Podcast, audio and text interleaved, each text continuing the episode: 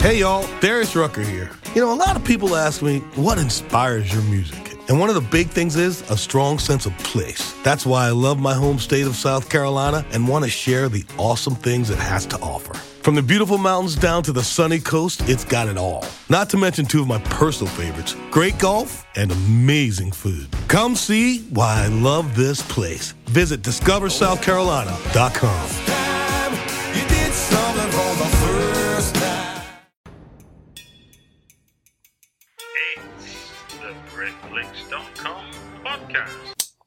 Hey?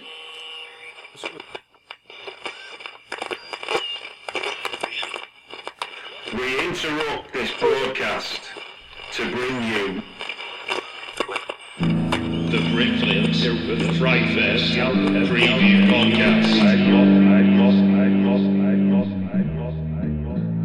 Welcome to another Britflicks.com podcast. My name's Stuart Wright, and today I've got with me Royce Gorsuch. Hello, Royce.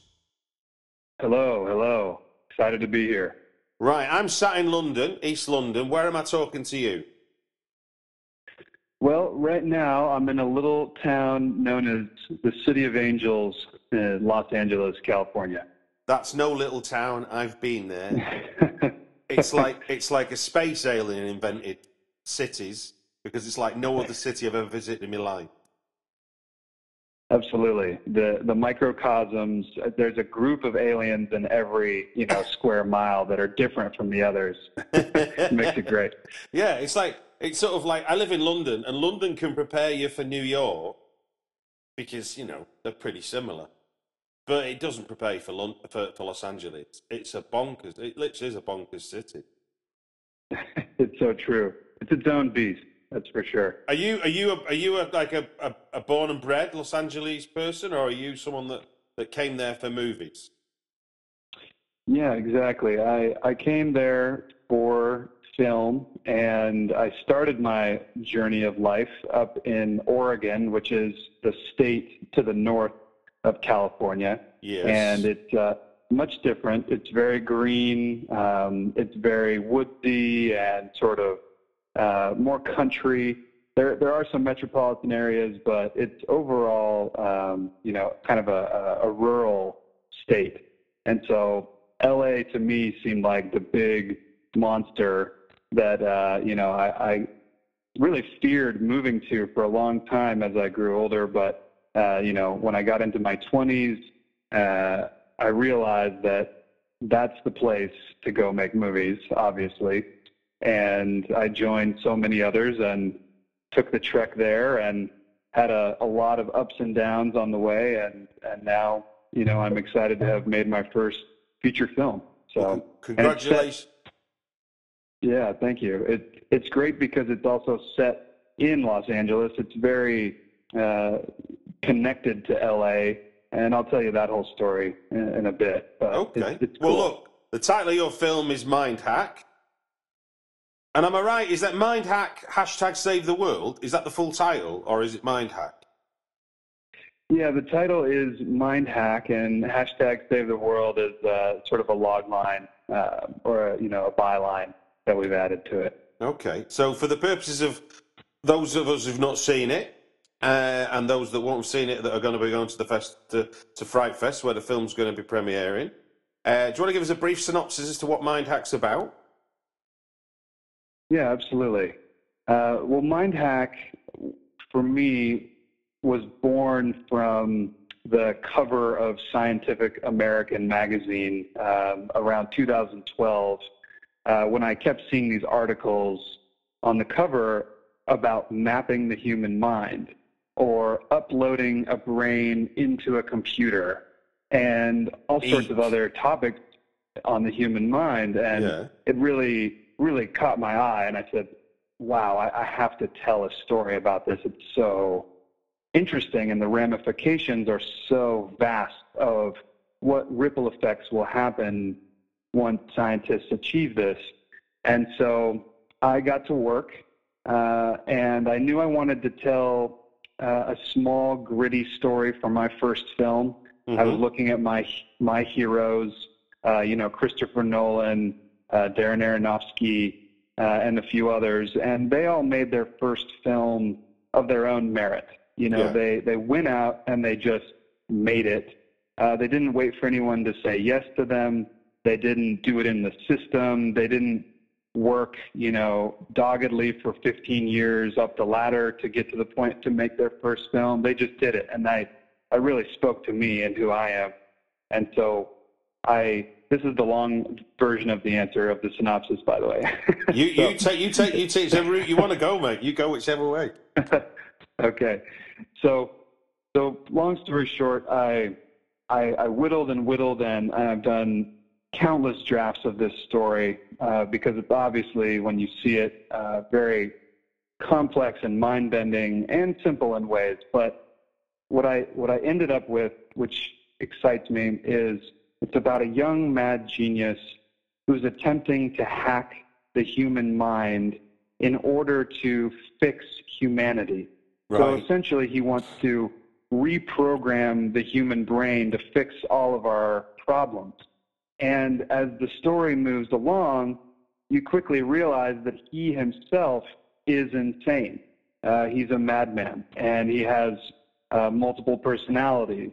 Uh, he's got multiple issues with him. He's a very ironic guy. Uh, he's not a good guy. He's not a bad guy. And as we progress through the story, um, he faces, you know, foes. He faces friends, uh, and ultimately ends up accomplishing his goal. But I think through this journey, uh, he he looks at it in a completely different way by the end, and that's that's what the film is about. Right. So uh, so not not boy saves girl then.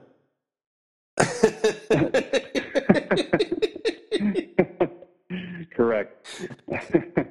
Well, look, I mean, this this is this is like the, the, the sort of new frontier, isn't it, for uh, for for for for uh, for film for film and and and um, and fiction writers because we, we we are we are at a brink of something, aren't we? We've we've we've arguably gone in the last fifty years further technologically speaking than the previous seven hundred. You know, we're, we're Absolutely. we're in an absolute space race with God knows who we're in the space race with, but I mean, obviously somebody wants to make profits, and that's pushing a lot of it.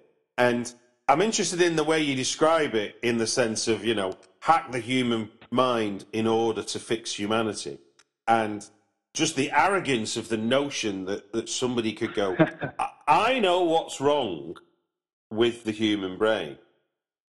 And if I could just upload the latest Adobe PDF reader, I will I will make the world a better place. So when you were designing when designing when you were kind of developing the story, where did that where did you get that hook, that notion of yeah, I've, I'm I'm I'm buying it that people are trying to understand the brain, plug into the brain, upload and download, but the idea of I know somebody's going to be mad enough to think they can.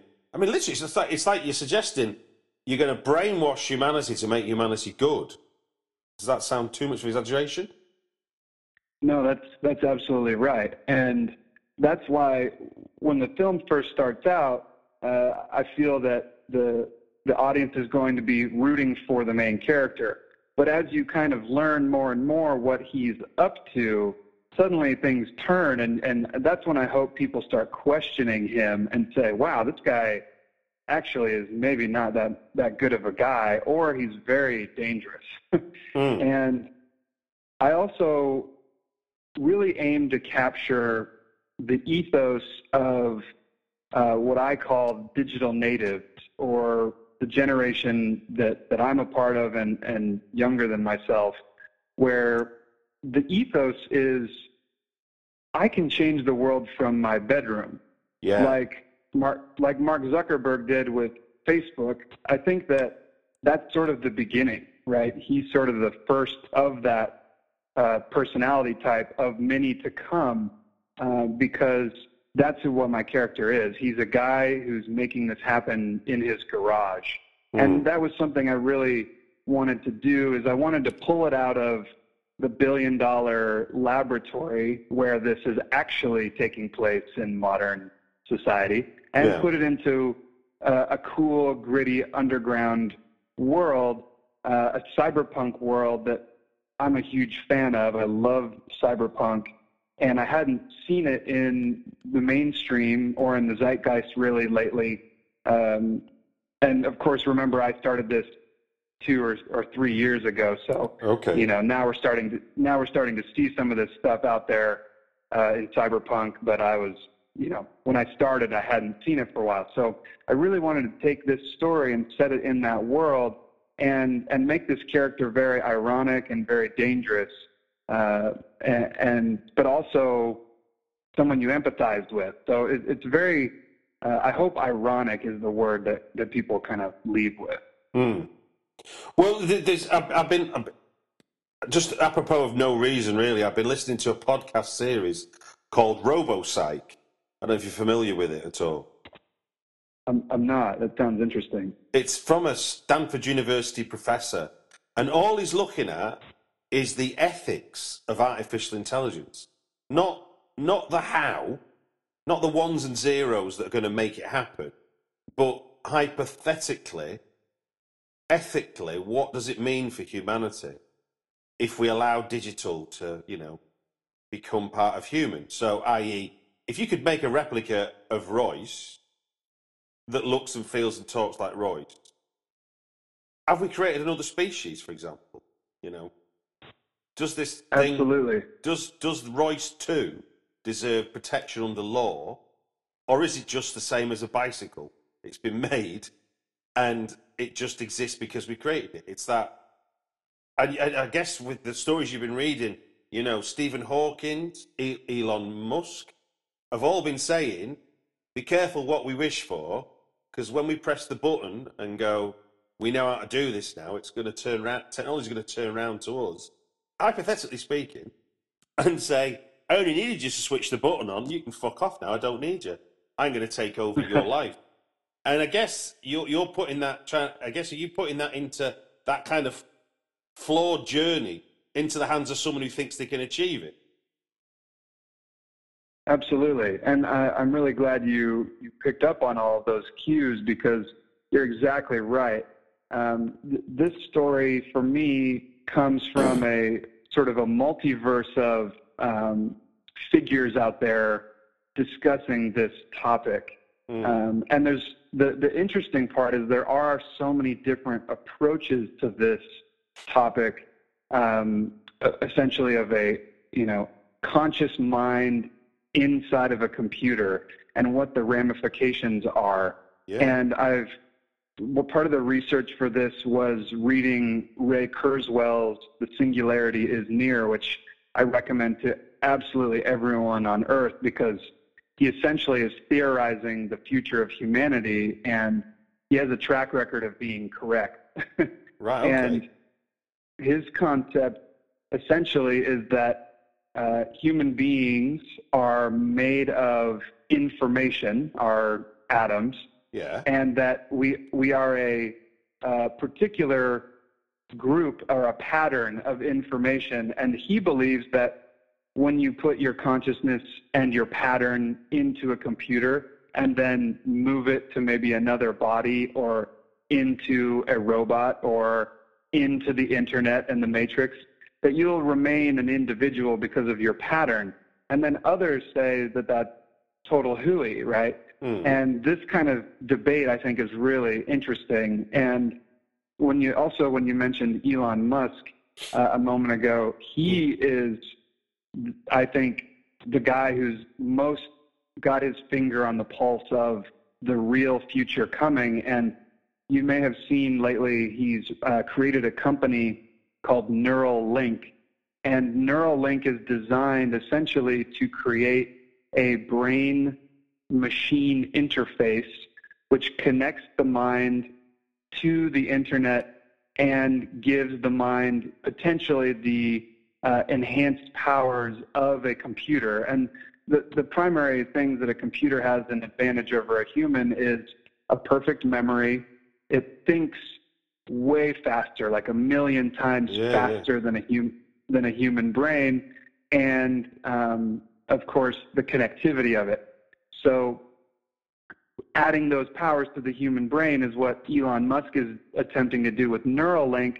And he says very clearly he's doing it so that we can actually compete with artificial intelligence, which is going to be created, you know, most likely by Google or someone. Yeah, yeah, and yeah. like you like you said, when we when they click the button and turn on uh, Skynet, Yeah, yeah, that Elon w- wants human beings to be able to compete uh, with that, and that's what his goal is with that company. It's it's all crazy, insane. I hadn't I hadn't heard that side of him. I just all I'd heard so far was is uh, he'd invested in a lot of AI because he wanted to monitor it, not because he, he was looking to profit from it. He was thinking, I need to know what's going on because I'm scared of where hypothetically we end up, which is this the, the you know the, the Skynet thing where it just goes, we're going to take over your systems because we know what to do. I mean, we, we, we, we I'm talking to you, what, a week after Facebook turned off a, an experiment because the robots stuff they were using were talking Right. their own language the programmers didn't know. There's stories about, um, there was a story on, on that podcast series I listened to where the autopilot on a plane, which is obviously a set of algorithms that have been created to auto fly a plane, put the plane into the ground and killed people. And they don't know why it did it. Which is right. pretty scary, isn't it? That they've made something, they don't know why it does what it does. right, and it can. The, the the scariest part is self-learning, right? Uh, Yeah. exponentially self-improving machine. Uh, yeah, that's that's the that's the scary part. Now- And Yeah, these Uh, these I say these are big big concepts. So for you as a screenwriter, then how did you begin to drill down into these sort of big world, high concept problems? How did you drill down to make it into a well, for want of a better word, a human story? How did you get to that? Right. I, I'm really glad you asked that because, you know, for me, as I said earlier, I, I really was going out to make a very small budget film. And Mm. so I asked myself that, that very question. I said, how do I take these really big ideas um, and put them into a really small story? And what I came up with essentially was this story is about the guy who creates the first step towards the matrix or AI, Yeah, yeah, yeah, yeah. right? Mm. He's the guy in the garage. He's the Einstein or the Mark Zuckerberg of AI. And he does this in his garage. And of course, the sky is the limit after that. Um, so this is like the ultra prequel. And- yeah, this is you're you're taking us into this world with our eyes open, aren't you? Then. right. That, that's the goal is to get people thinking about this and, and thinking about the the gray zone, the moral gray zone of our future. You know, Mm. um, because it used to be a lot more simple. Um, I think it's going to become just more and more complex uh, as we create these powers for ourselves via technology and how it both enhances our humanity and magnifies the the destructive parts. Um, and that's why in the film, the the villain character Eden, uh, it was really important to me that he and my main character Mason had the same goal, right?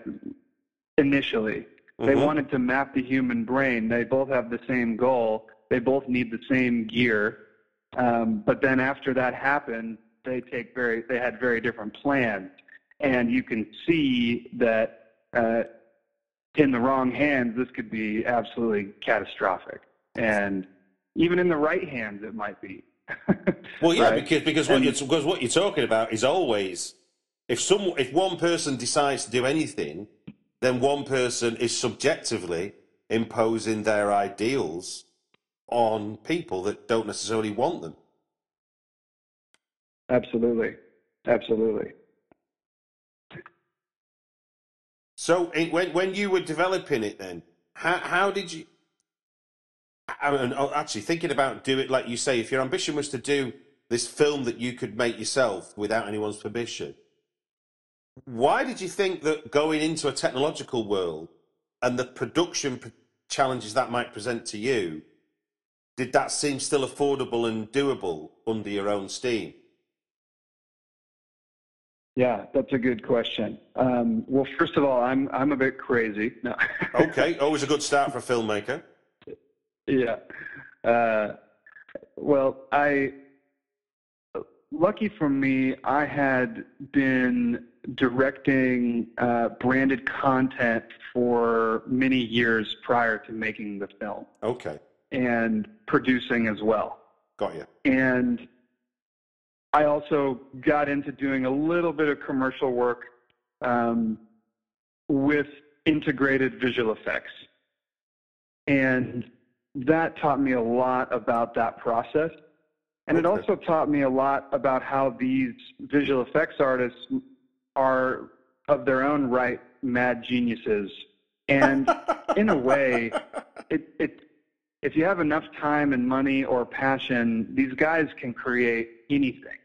And I'd say guys, guys and girls, they, they can literally create anything.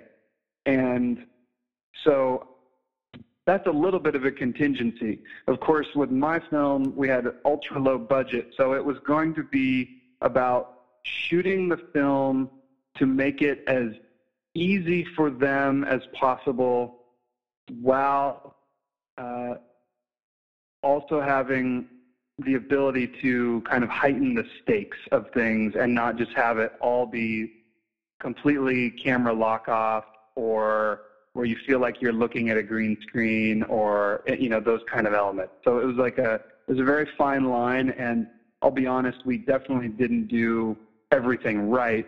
Um, but for me, filmmaking is truly a collaborative art and I really, really was incredibly lucky to have such an in, insanely talented team uh, who collected around the film.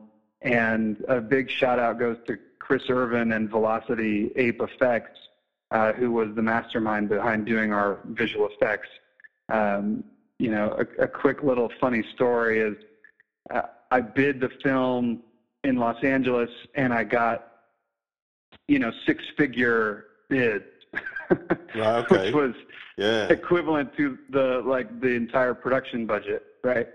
Uh, and then I went to Chris, who I had worked with on two occasions prior in commercials, and I said, you know, this is what this film is about. This is why we did it. This is why I did it. Um, you know, and I really just ignited the artist inside of him, and he came on board for a fraction of the price and did nearly a majority of the movie's visual effects himself. Okay. And he was out of state. He lives in a in a small state, and he, he he had been in LA for ten years, and then he decided to get out, and he moved out, and he's got his little setup, um, and he works on major motion pictures from his house in the smaller state, and uh, he just decided to to come on and uh, and helped me out, and and we worked together. Um, I flew there, and we sat down, and we got to it, and it was it was one of the best experiences of, of the whole film was working with him. So I don't I don't recommend it as the easy path.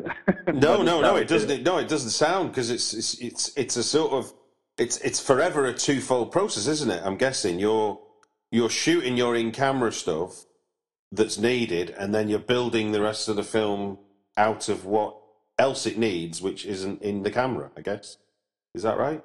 Uh, yeah, absolutely. And and pre-visualization for visual effects is always uh, incredibly helpful to everyone, mostly on the production side because it's it's pretty crazy what the guys can do in post. But on the production side, you got to make sure that you pre-vised enough to shoot the thing properly, and and also. Uh, I highly and 100% recommend that you need to consult with your post teams about production, and they'll tell you all the stupid mistakes you're making. Oh, really? and they'll- yeah, they'll they'll tell you about the ideas you have that aren't going to work, and So you're- are you talking- rethink them. Are you talking about when you're at sort of script and storyboard stage? You could you can Yes, you, you yeah. can you can almost work with them to highlight where you're being sort of over ambitious or where you're asking for the moon on a stick. Absolutely, absolutely.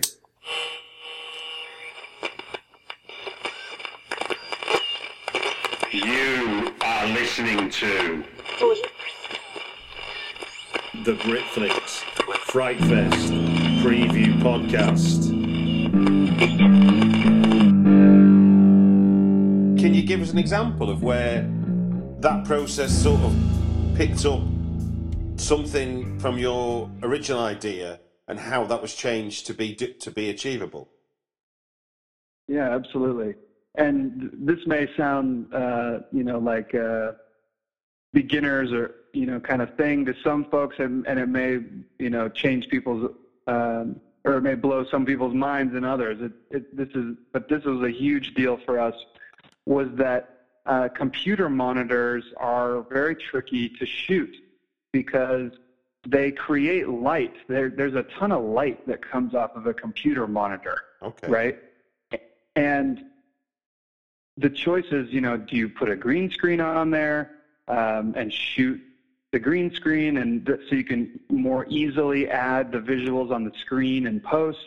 Um, do you put markers on the screen? Do you have the screen turned on? Um, you know, and the white screen just so that it creates the light from the monitor. Like those are all like there's a million ways to shoot a computer screen. Right. Right. and okay. and it, it can really screw you up if you don't do it uh, correctly.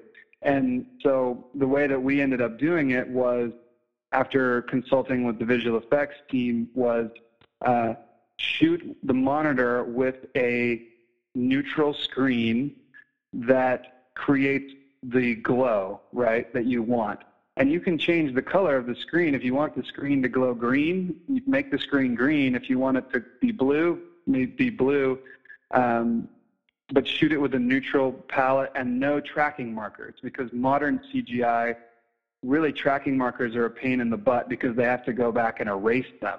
Okay. Um, so, so that was, I know it sounds silly and small, but that was a huge element to, to making this thing look so good was we shot with real monitor light on the characters' faces and the, the edging on their shoulders and hands as they are working on them. Um, and then in terms of, you know, another lighting technique that was interesting, uh, there's this in the film, this is a spoiler alert, Mm. but in the film, there is this mystical uh, appearance of this substance that these scientists create, and they don't know what it is, and it's this kind of glowing, uh, golden ball of power. They don't know what it is, where it came from, and w- the way that we shot that is we needed to make sure that uh, there was light on the characters' faces uh, from this glowing orb because it was emitting light. So on set, it's as simple as literally we hung a light bulb, a 500 watt light bulb, Yeah. on a dimmer switch, and we would cue the light bulb. And so the actors have something to look at, which is Mhm. bright as hell, Yeah. and they're lit by this thing. But if we had decided to just do all that in post, the light on the actors' faces would have been extremely challenging to recreate. Almost, that's one of those things that's almost impossible for a, unless you have like a million dollars to paint light on actors moving, you know. so, Um, so you're so the advice you were getting there in the in the process of getting ready to shoot was almost like the two examples you've given seem like do more in camera to solve your problems, and it's almost like it's the it's almost like counterintuitive to how you make enhance things in post, isn't it? Is the idea that you can actually do a lot of it through normal film processes before you get to the the, the fancy computer bits. Absolutely, absolutely, and and that's my as, as you know for for my mo. That's how I like to work is shoot as much uh, effect in camera as possible, and then enhance it in post because your guys in post are then going to be creating cooler things rather than fixing things. And I think that if I were to offer any advice is you you want your post team enhancing things, not fixing things. Yes. No. That's it's almost like that should be a meme going around the filmmaker world, isn't it? It's really, really should be because it's it's. I think it's the. Know the, it's the joke of the digital world, isn't it? I think that we are, we we use that expression "fix it in post" has come to haunt many a person. Um, right. but the more the more I speak to filmmakers on the podcast, the more I hear what you've described. Really, is get it all in the because I mean it's like it's like if you're back to like the, the sort of I guess the kind of seventies time where you get lots of cheap films that would shoot um, day for night, for example. But you could never shoot night for day, could you? That's an impossible. That's an impossible task, isn't it? You can't bring more Right. light. You can take light out. I mean, it's a very simple, obviously, process, but but yeah, you can always make things darker, but you can never make things lighter, can you? And equally, if if if an actor's got light on them and the, and the light's responding to their movement and their movement is in keeping with a constant light, then when you begin to enhance it, it's based on real information, isn't it? If there's ones and zeros going, there's light hitting that face, it can it can move with the ones and zeros, can't it? If as it were. Absolutely. I'm glad, Absolutely. I'm, glad I'm making sense because I'm about as technical as a spanner, truth be told. But uh, but I feel like I feel like I've learned a bit from you just listening to this conversation. There's an irony though, isn't there? Given, there's an irony given what your film is about. That to achieve the jiggery pokery of this fantastical world that you want us to believe we're going into, you're doing things without that first. it's, absolutely true. The yeah, tr- the tr- all the screens in the film were were made in post, and uh, truth be told, I did not know what I knew the general information on the screens, but I did not have a full previs of the uh, graphic design style of the user interfaces or any of that stuff. yeah. Um, so that that all came later, and, and but it's true. But it's like you got to get your your foundation set, and the foundation is the light coming Yeah. from the monitor. Yeah, yeah, no, no, I could totally, I could totally picture what you're saying because it's, uh, it's, it's it, when you see it done badly, it, it look, it, you know, it doesn't look real. It doesn't look like the right. It's not doesn't like what it's meant to look like. So immediately you're kind of like, what's going on? It's sort of, and that shouldn't be a thought when you're just watching a simple scene of someone sat in front of a computer screen, for example. right. Exactly. So, Exactly. so can I ask, uh, in in terms of when you were, what what was, um, what would you, what do you remember being the sort of toughest sort of storytelling challenges for you in terms of trying to make this work? You know, make it what what what were the kind of things that were sort of that you had to overcome in terms of um, the kind of big idea you had and the idea of you know the logic and moving somebody forward. And it sounds like what you're talking about is somebody learns that actually we don't need all that power, so let's just maybe maybe let's just take things a bit slower and understand it a bit more before we jump in with both feet. Yes, absolutely. Um, well, let me ask you kind of off the record do you want a production story or more on the higher concept of like the writing and, and kind of forming the story? No, it? I'm, I'm I'm I'm a screenwriter, so for me, I'd love to know from your screenwriting point of view where where Yeah. you began to sort of what what were the knots that you had to work through in terms of trying to achieve the story for Mindhack that you got in the end. Right. Yeah, absolutely. Well, in terms of the story and screenplay for Mindhack, I literally rewrote the script about 36 times. Just thirty six times, Royce. Bloody hell, that's amazing. Did you go word Yeah. blind in the end? yes. So go Yes, on. What, so what was so what was happening over those thirty six drafts you were doing? What was what was you what was what what from draft one was was was fixed by draft thirty six? What was what was happening in that process? What were you achieving? Yes. Well, the evolution of the screenplay over the 36 drafts really changed in a lot of different ways and remained true to the central idea at the same time. Okay. Um, really, what I was doing was what I would call changing the window dressing of the thing. And the core idea was always the same. And what I wanted to do with the film was I wanted to make something that was, of course, mind bending yeah. and thought provoking and unique. But I also wanted to do it in a classical structure for the most part that made people feel familiar with what we were doing. And then at the end, obviously, we totally like twist your mind. Got you. And so the so I had this film written and it was mind bending.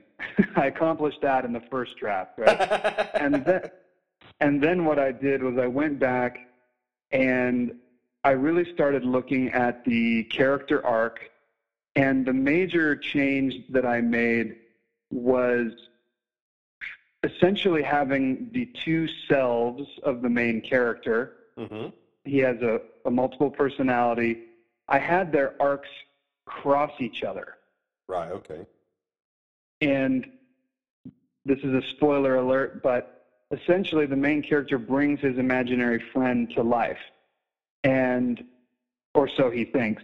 Okay. and their arcs cross each other where in the beginning the imaginary friend is driving the main character to step up his intensity to break his own moral code to do greater and greater deeds to accomplish the goal but then once the imaginary friend becomes real he essentially says this is a bunch of horseshit. I'm going to go like live my life as a hedonist essentially and go off the rails. And he's like i'm going to go meet some girls. I'm going to go do a little drugs. Like i'm going to have i'm going to enjoy myself. I'm no longer tethered to this guy and his crazy you know dream to hack the brain.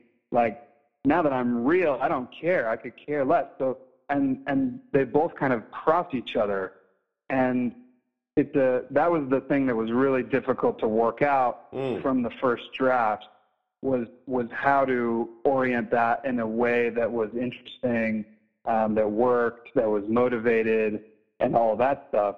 And then in terms of the structure of the story, um, the the biggest lesson I would say that I learned from writing this film over and over and over, and then making the film, and then cutting the film, was that film ultimately is structure.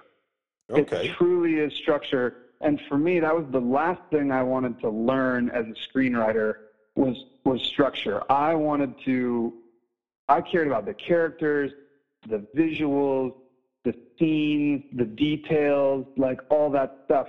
But but truly if you don't have your structure nailed, then the coolest visual will not mean a thing. The most interesting character moment might seem out of place or whatever. And it's like film is truly structure and it's a series of images put together next to one another that create this fabric of a bigger picture. And that bigger picture is your structure. Do, do, do you Um, simply do, you, do you simply mean beginning, middle, end, and, and obviously whatever that means in more detail? But is that what you mean by structure?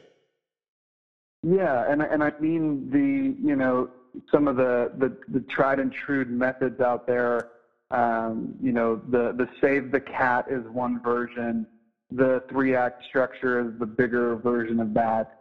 Okay. Um, you know there's there's Hollywood formulas, et cetera, et cetera, and and some of these formulas are very detailed of like what happens between page 15 and 25 what happens between 25 and and at first for me i rejected those things and said that's a bunch of hooey right but what i learned in this process is starting in a place that has a really defined and successful structure is a great place to write your first draft from. And then Oh, you can make it mi- yeah, and then you can make it more mind bending as you go. But if you start off like I did, super mind bending, and work towards a more uh, um, work towards a more kind of normal structure or a familiar structure, that that makes it more difficult. I think, in my opinion, that's that's what I'd say I learned in in writing this film is, is I kind of did it a little bit backward. Okay, okay. So you kind of you kind of learned there was deck chairs, and then you learned to where to put them.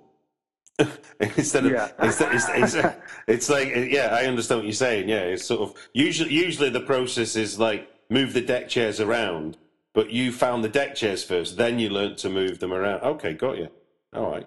Yeah, But then- but then- and I think Go on. Yeah, I think that artists, the you know, screenwriters, artistic people, anyone with a drive to tell stories, uh, in, at least in my opinion, is a little bit of a rebel uh, compared to the rest of society, and so we have a little bit of rebellious nature where we want to say, "Oh, screw the rules," right? Mm. Or I, I can do it better than Hollywood or you know uh, mainstream cinema, but the truth is is that they've perfected that over a hundred years, and so if you take their thing, uh, you can use their thing and twist it on its head. But if you start there, you're starting from a very familiar place for the audience. I guess is what I'm saying. Well, funny So, enough, funny enough. It, probably- no, no, it's perfect. If that's your experience, then that's perfect sense. I mean, I was, I was talking in a previous podcast comparing the novel to the screenplay, and because somebody, one of the films at FrightFest this year is is, an adaptation of uh, well, Sixty Eight Kill is a adaptation of a novel, and in in novels you're allowed, and nobody bats an eyelid, characters to drop into the story, unresolved, disappear. Whereas in a movie, certainly ones with a kind of what we're talking about with that Anglo-Saxon narrative of beginning, middle, end, you know, three acts, five acts, whatever you want to call it. If I introduce a character and just let it fall off without it ever, there's a dis, there's a there's a dissatisfaction, isn't there, to the to the viewing experience because you're going, what happened to that?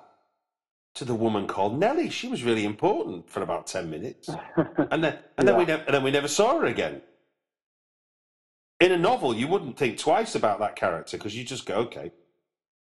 And and and, and it's I'd never thought about it too much before, but in that conversation during sixty eight kill, it was it was like, well, yeah, the novel's been around for hundreds of years. Film is but what, hundred years old, and the language of cinema, as talkies, is not even hundred years old really yet, is it? We're still we're still reaching the end of the first century of talking cinema. So in a way, the language of cinema is, is, is still new. The rules that have, have happened seem to work, the ones what you've experienced here. And when you don't do them, sometimes it's good, but often it just drags and doesn't doesn't make you want to see what happens next, or certainly at the screenplay Right. stage, don't, don't want to make you want to read the next ten pages because you kind of go, I don't care. Right.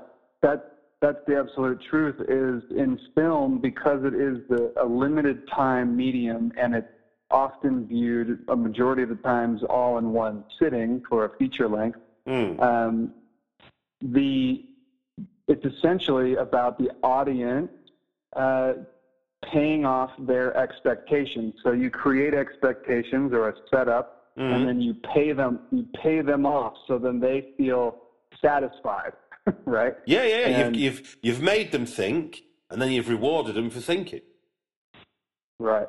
And So- and with my my film, we definitely are, are a little offbeat or risky in that in, in, in that sense of things in terms of the payoff. But that is one of the main things I, I wanted to do with the film is in the ending, I really wanted people to to say, "Wow, what just happened?" And I want them to add it up. I want them to go back and look at the clues, look at the different elements, and and try to put it together. And I I really, it's a different ending. It doesn't expel it out for people. Cool. And I've really loved that because I've had a lot of my viewers come up with their own theories that I never even thought of. And that experience has been amazing for me because that's exactly what I wanted to do with the ending of the film is we've had this entire hour and a half setup and then this payoff happens and it is satisfying but it also is not and it makes you scratch your head and, and I and I like that about it and it's unique and um, that was the goal with it.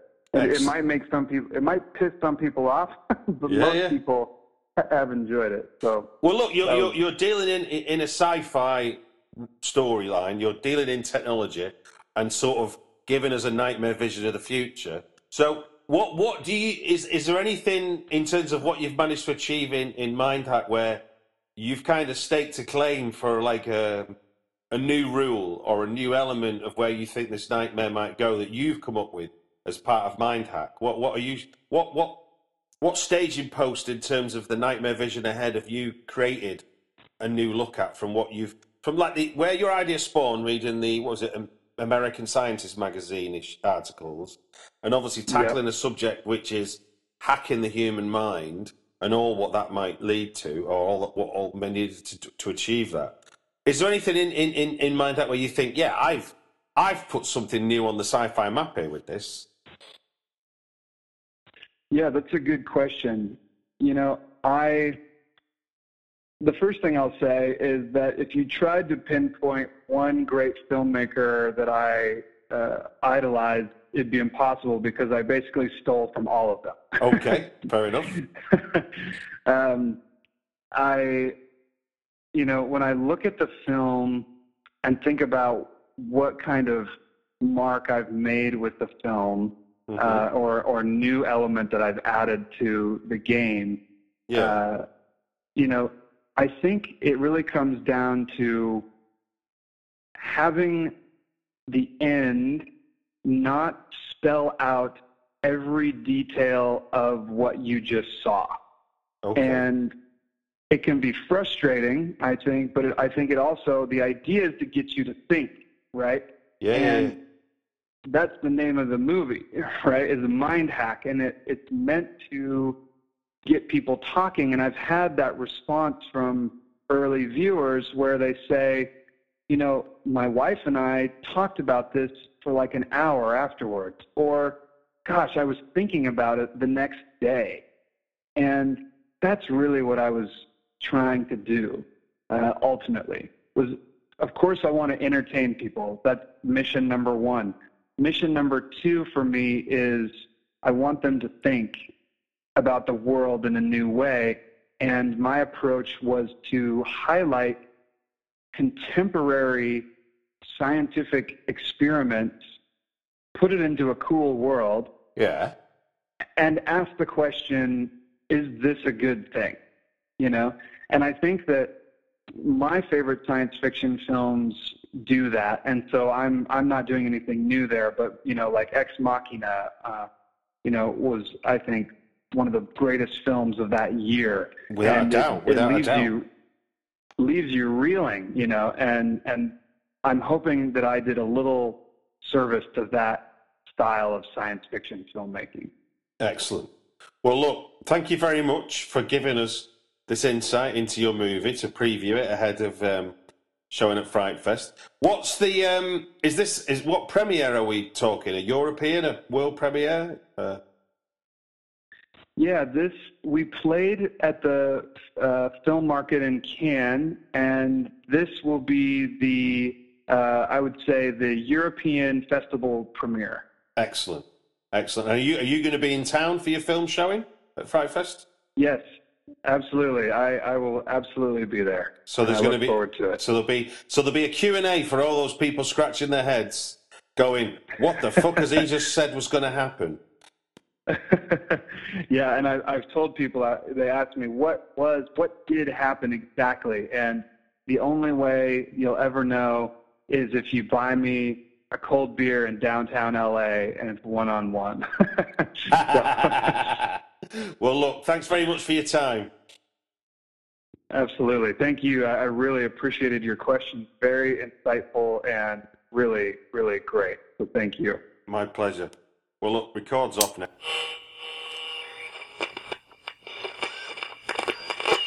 You have been listening to The Britflicks Fright Fest Preview Podcast.